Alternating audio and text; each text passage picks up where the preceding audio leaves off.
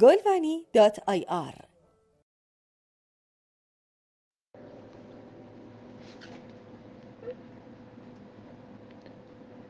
پروانه برگخوار سفید بلوطی یکی از آفات خطرناکی است که متاسفانه طی چند سال اخیر در منطقه زاکروس جنوبی ما شاهد این آفت بودیم. یکی از آفاتی است که خسارت زایی بسیار بالایی داره و در بعضی موارد تا 100 درصد برگ درختان بلوط رو از بین می‌بره. یه پروانه هست پروانه مهاجمی هست که چند نسلی هست. پروانه به نام لوکوما ویلشری هست.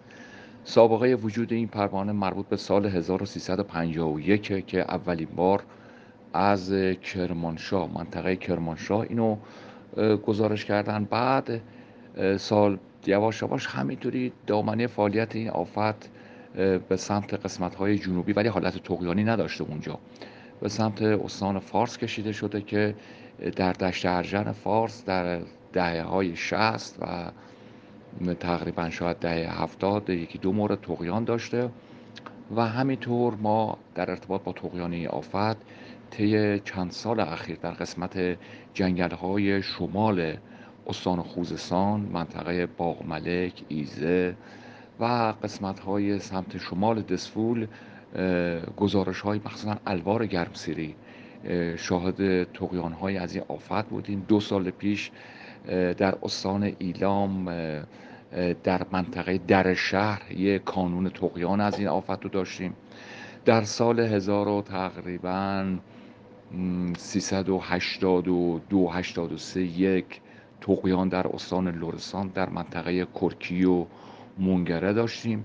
خب یه آفتی هست که یعنی بومی منطقه هست و فقط از ایران و, و عراق و همینطور در ترکیه گزارش شده و هیچ جای دنیا صحبتی از این آفت نشده. میزبان آفت فقط بلوطه. و بلوط برانتیب تغذیه می‌کنه یا همون بلوط زاکروس گونه رو انتخاب می‌کنه و به سایر درختان حمله نمی‌کنه ولی شکل خسارت فرم خسارتش بسیار خطرناک و بسیار شدید هست. آفت از تقریبا از عواست بهار خودش رو نشون میده و تعداد سه نسل و در بعضی جاها دو و نیم نسل داره در سال و کلا تمام چرخه زندگیش از مرحله تخملار شفیره و بالغش روی درختان طی می‌کنه و تا تقریبا آبان ماه حضور داره. یه آفتی که واقعا باید براش برنامه کنترلی ما داشته باشیم و برنامه مبارزه داشته باشیم که حداقل بتونیم اینو مهارش بکنیم. چون دامنه فعالیت آفت اگر به مناطقی که آسیب دیده هستن و مستعد پذیرش زوال هستن کشیده بشه اونجا پیامدهای بسیار منفی حضور این آفت خواهد داشت.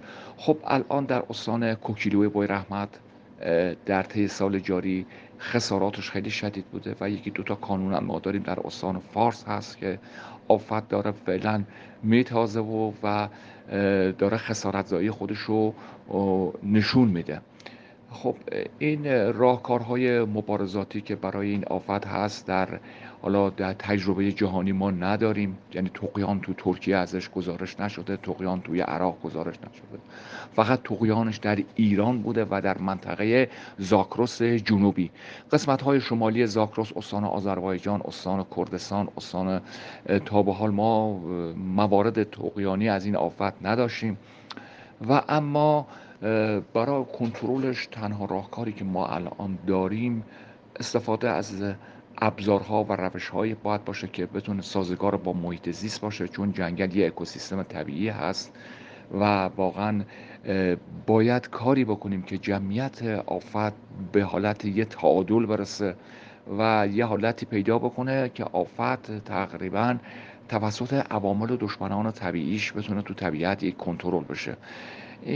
این آفت خدمت شما عرض بکنم من بر اساس تجربیاتی که دارم و کار با یه آفت کردم این آفت سه الا چهار سال بعضی وقتا تا پنج سال توی عرصه با قول معروف میتازه خسارت می‌زنه و وجود داره و همینطوری گذر زمان یواش یواش یه آفت خودش خود به خود کنترل میشه.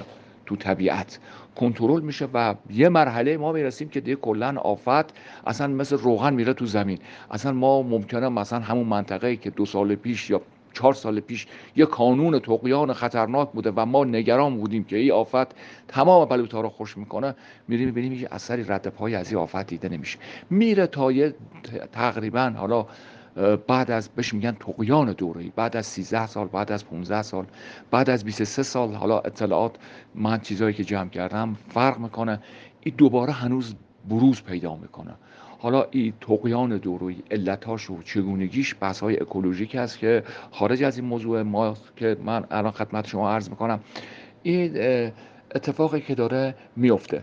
حالا چرا ما بحث رو داریم میگیم که چرا باید این آفت رو ما مدیریتش بکنیم؟ با خاطر که زاکروس وضع خوبی نداره. زاکروس آسیب پذیره زاکروس شکننده است. زاکروس درگیر خشکسالی زاکروس درگیر تغییرات اقلیمی هست و زبال درختان و درخچه ها هست و این پیامد همیشه مشخص شده در دنیا پیامد تقیان برخارها بروز پدیده زوال هست که معمولا به وسیله آفات مثل چوبخارها و مثل مثلا قارچ های اندوفیت هستن که درختهایی که ضعیف میشن اینا دوباره اینا چیز می‌کنن اینا روی درختها مستقر میشن و, و او زوال اینا رقم می‌زنن. خب ما امیدواریم که سازمان جنگل ها و مراتع برنامه منسجمی طراحی بکنه اکیپ های ارزیابی به مناطق بفرستن منطقه رو ببینن عرصه رو ببینن کانونا رو ببینن. حالا اگر قرار یه کنترلی انجام بشه با روش و شیوه های مثلا بیولوژیک حداقل عرصه رو ببینن که ابزار و امکانات خاص این عملیات رو مهیا بکنن. بسیار سپاسگزارم. گلوانی